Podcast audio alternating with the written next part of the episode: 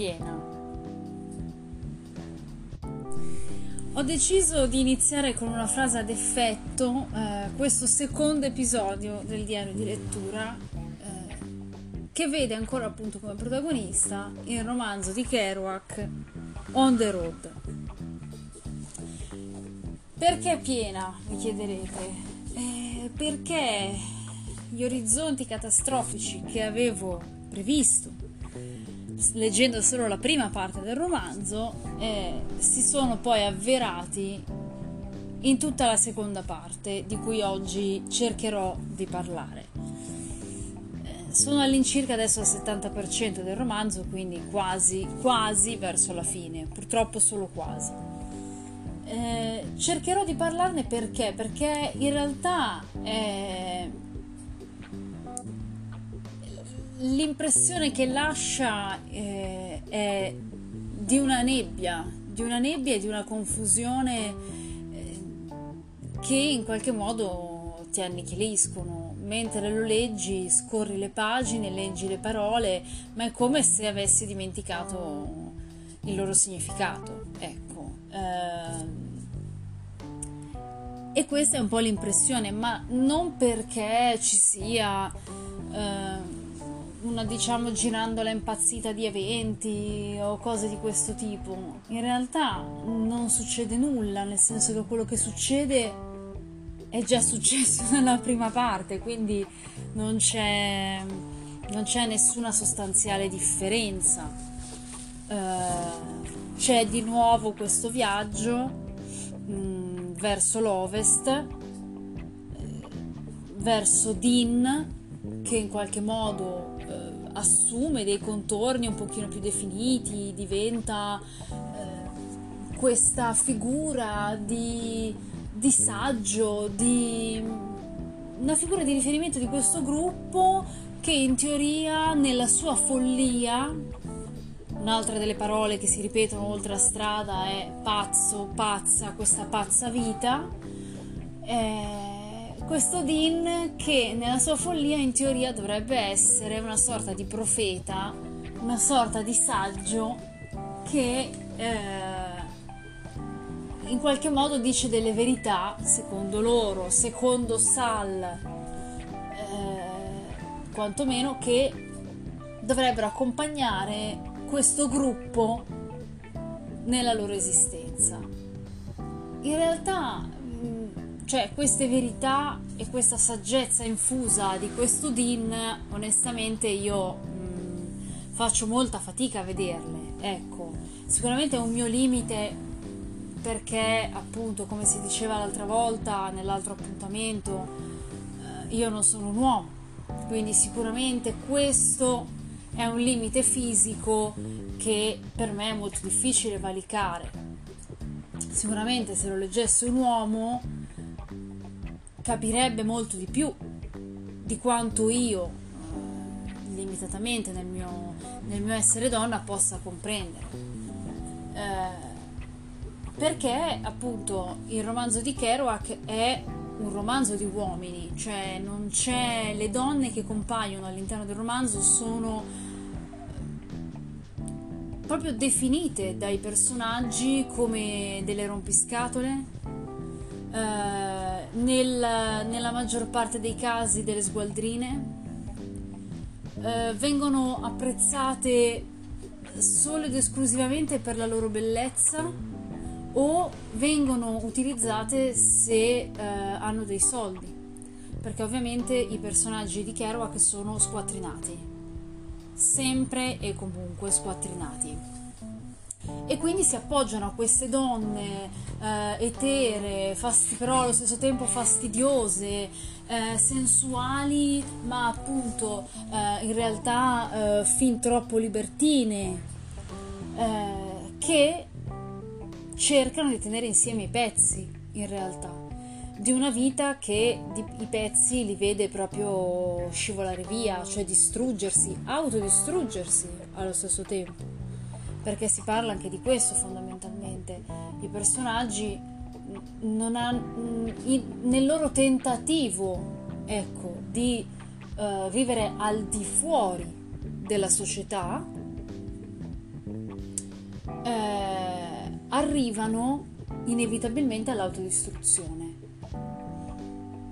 E le donne di questi personaggi si disperano, cioè cercano a tutti, a tutti i costi di riportarli indietro, di riportarli in, sulla retta via, all'interno di, di binari prestabiliti, meglio definiti, però senza, senza successo, senza esito, perché questo desiderio di, di autodistruzione, questo desiderio di eh, ergersi al di sopra di tutto e di tutti, è più forte di qualsiasi altra cosa. Eh, non ci sono case in questo, in questo romanzo, ovviamente, ci sono macchine, ci sono strade, ci sono baracche, ci sono stazioni di servizio, ma non c'è nulla, non c'è mai nulla né di concreto né di definitivo.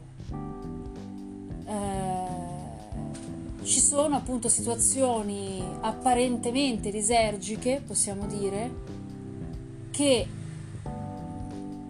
non hanno nessuna eh, comprensibilità. Ecco, cioè il lettore, almeno questa è la mia impressione, leggendo ti senti solo ed esclusivamente frastornato, pieno, pieno di tutto, pieno. Questo proprio è, è diciamo la certezza, la certezza che ci dà Kerouac è proprio della sensazione di pienezza. Non di pienezza nel senso di contenuto, ovviamente, ma di pienezza nel senso che non ce la fai più. Arrivi ad un punto tale per il quale dici perché mi sono fatto questo? Perché ho deciso di infliggermi questa punizione? cosa ho fatto in una vita precedente che mi ha portato dove sono in questo momento. Questa è l'impressione ed è costante perché non c'è un momento in cui ti viene da pensare è un bel romanzo, è un romanzo che mi piace leggere. Anche perché il più delle volte, almeno questa eh, è un'impressione di una persona, insomma, forse non addentro a, alla Beat Generation, a quello che ha rappresentato, eccetera, alle volte Kerouac, o quantomeno il suo personaggio, eh, Sal, Sal Paradiso, sembra quello che noi oggi potremmo definire un boomer di Facebook. Perché ha queste uscite proprio da boomer. Ecco con concezioni quali, non so, maestro di vita, la scuola, come se la, un po' quelli che si potrebbero dire la scuola della strada, la scuola della vita, queste, queste definizioni che tempo addietro era molto comune trovare su Facebook e che ci riempivano tutti di hilarità, ma eh, Kerouac, diciamo, un antesignano, ecco, di, di questo social network eh, ce le propone. Ce le propone, forse il primo, ecco, il primo a proporcele. E, ehm, e poi queste etichette vengono date eh, con generosità a persone che in realtà non sembrano avere nulla da insegnare a questo gruppo di scappati di casa, perché di questo si tratta è fondamentalmente un gruppo di scappati di casa che fa avanti e indietro in America. Prima vanno all'ovest, poi vanno all'est, rubano, perché rubano cibo, benzina, denaro, insomma. Incontrano lungo la strada ovviamente altri scappati di casa come loro, perché va da sé che chi si assomiglia si piglia, e questo è quanto. C'è poco da dire, cioè sarò un po' brusca, un po' netta, però questa è, è l'impressione che se ne ricava. Adesso appunto il viaggio ha cambiato direzione, eh, in questa seconda parte eh, c'è stata appunto una seconda parte del romanzo dove lui è tornato all'ovest, ha rivisto parte di quella che era la compagnia originale eh, e adesso nella terza parte, a metà della terza parte, sta tornando all'est, verso est, verso New York con uh, Dean Moriarty, questo suo migliore amico, saremo amici per la vita, insomma, mm, diciamo in alcuni momenti anche un'atmosfera un po' disneyana, ecco, da favola che deve comunque finire bene, anche se tu sai che in realtà sicuramente non finirà bene.